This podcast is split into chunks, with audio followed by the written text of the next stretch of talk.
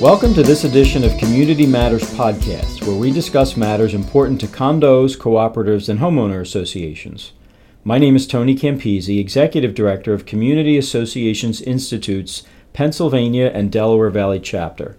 The topic for this episode is drones and how they can be effectively used in community association inspections, maintenance, and engineering work.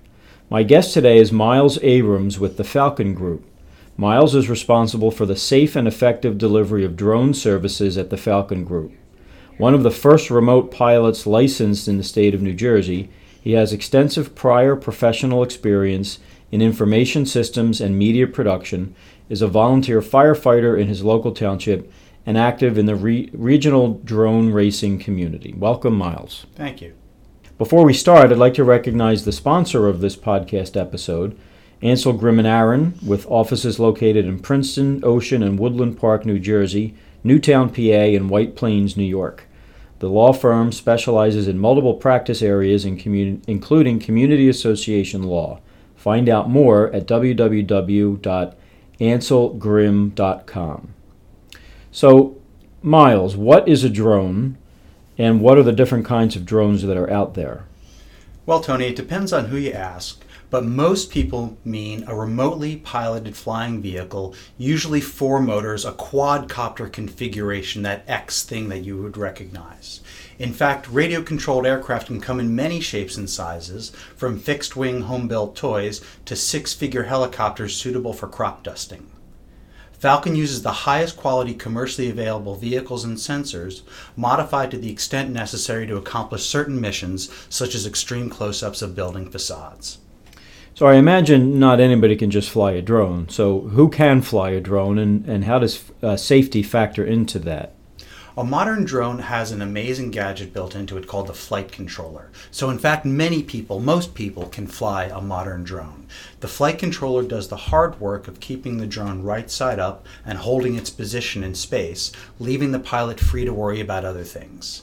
The safety factor is a good question.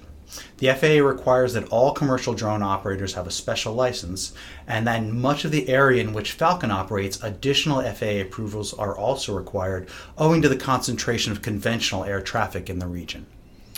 Uh, tell, uh, tell me about the equipment and the sensors that are used on drones and how they function. Sure thing. Falcon uses visual and thermal sensors on a regular basis. Thermal sensors, i.e., you know, thermometers, are incredibly good at finding problems with leaks in a building membrane, deficiencies in insulation, or water saturation in a roof.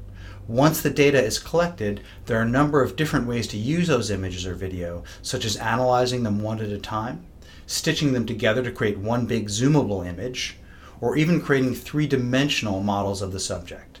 This can be done with either visual or thermal images. Uh, are there situations in your line of work when drones are not the best tool for the job?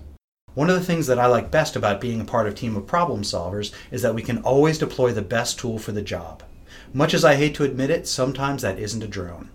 For example, most ground level work can be conducted without a drone. In addition, there are many places in the air in the area that are too close to an airport for drone work, at least not without that special approval that I mentioned before. So, why are engineering firms like Falcon starting to use drone services uh, more often? First and foremost, drones provide visibility to areas that are hard to access or otherwise difficult to document. In the building engineering space, using a drone allows us to minimize or even eliminate the need for scaffolding or a swing stage, which reduces costs and increases safety. In addition, the ability to maneuver the drone to any angle, any distance from the subject makes it possible to collect the highest quality data. We're not limited to a ladder or to an outstretched hand. Also, drones capture more than just the visual information. They can collect latitude, longitude, altitude, and sometimes even the orientation of the camera. All of that can be used to create better reports and drive better decisions. So we're, we're talking about the use of drones in a community association setting, a condominium, homeowner association, etc. Um, what, what's an ideal use in that setting? Is there a case study that you can share with us? Sure.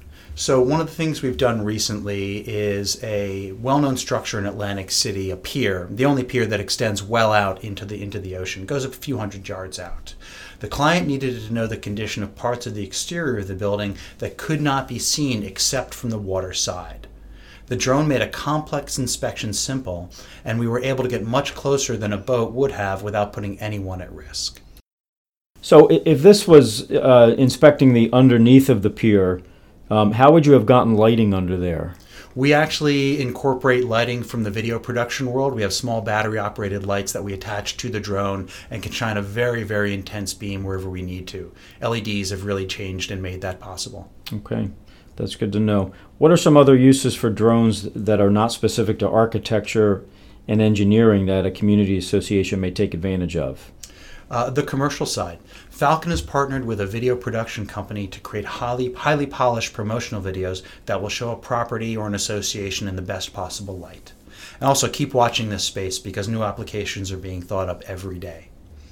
Miles, earlier I asked you who can fly a drone and about safety. Are there uh, training uh, and skills that are necessary before you can just take to the air? So one of the we there are many ways to learn how to fly, and one of the, the, suggestions that I make to anyone is your first drone should be one that you can afford to lose because it's unlikely that you'll become a competent pilot without a crash or two. Uh, the Academy of Model Aeronautics is the recreational side of drones. I operate from the professional side, but it's a great place to learn how to fly better. You can join your local flying club, and that is a terrific opportunity to build your flying skills and then go on to the more expensive drones with the expensive sensors. You mentioned that you fly professionally. You're licensed, I assume, by yes. the FAA, I think is what you mentioned earlier? Yes, I'm both a licensed remote pilot and I'm also a licensed uh, full size pilot. I have a commercial, I have a private pilot's license as well. Okay. One of the issues that we hear often in the media when it comes to drones is issues of privacy you know, if you're flying a drone over someone's backyard or or you know down down the street over homes. What can you talk about that? Are there are there protections in place or, or limits that people should place on the use of drones, especially in a in a community association? It's a great question. I think community association should be especially concerned and especially aware of how privacy and drones uh, work together. Uh, the FAA controls the rules of aviation. So, where a drone can fly and where it cannot fly. The airspace is under their control. Issues of privacy are, are delegated to the municipality. So, your town, your state, your, your local government would dictate what privacy rules are in place. And chances are very good that the privacy rules are already cover the kinds of things that an unauthorized drone would go about doing. And I assume in, in your contracts, Falcon, between Falcon and the, the community association or anybody who may use your drone services, is there a clause that addresses that? We strongly recommend that the property management give advance notification to the residents prior to a flight. Okay. And I have personal experience where that notification was not given, and uh, I would prefer not to fly under those situations again. Yeah, that's understandable. Let's talk a minute about liability. Um, you know, let's say the drone crashes into somebody's home or breaks a window. I mean, there are probably situations like that happen from time to time. Uh, who's responsible, you know, in that in a situation like that? Uh, it depends, I guess, on the actual event. I would leave it to you know the investigating body to determine actual cause. But in terms of coverage, um, any drone operator can uh, get liability insurance.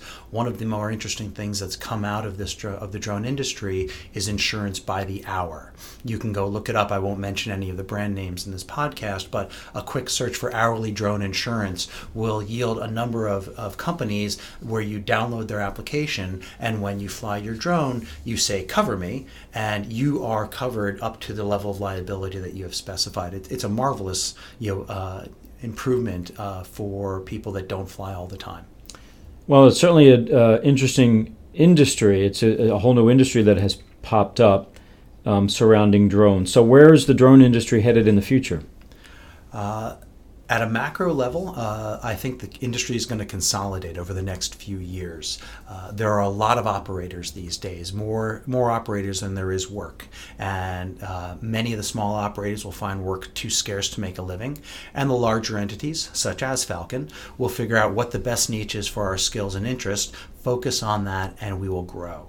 LIDAR, uh, which is an acronym for Light Detection and Ranging, will likely become the next primary sensor for drone operators. Uh, and that's because it's able to take measurements of the space that it is assessing.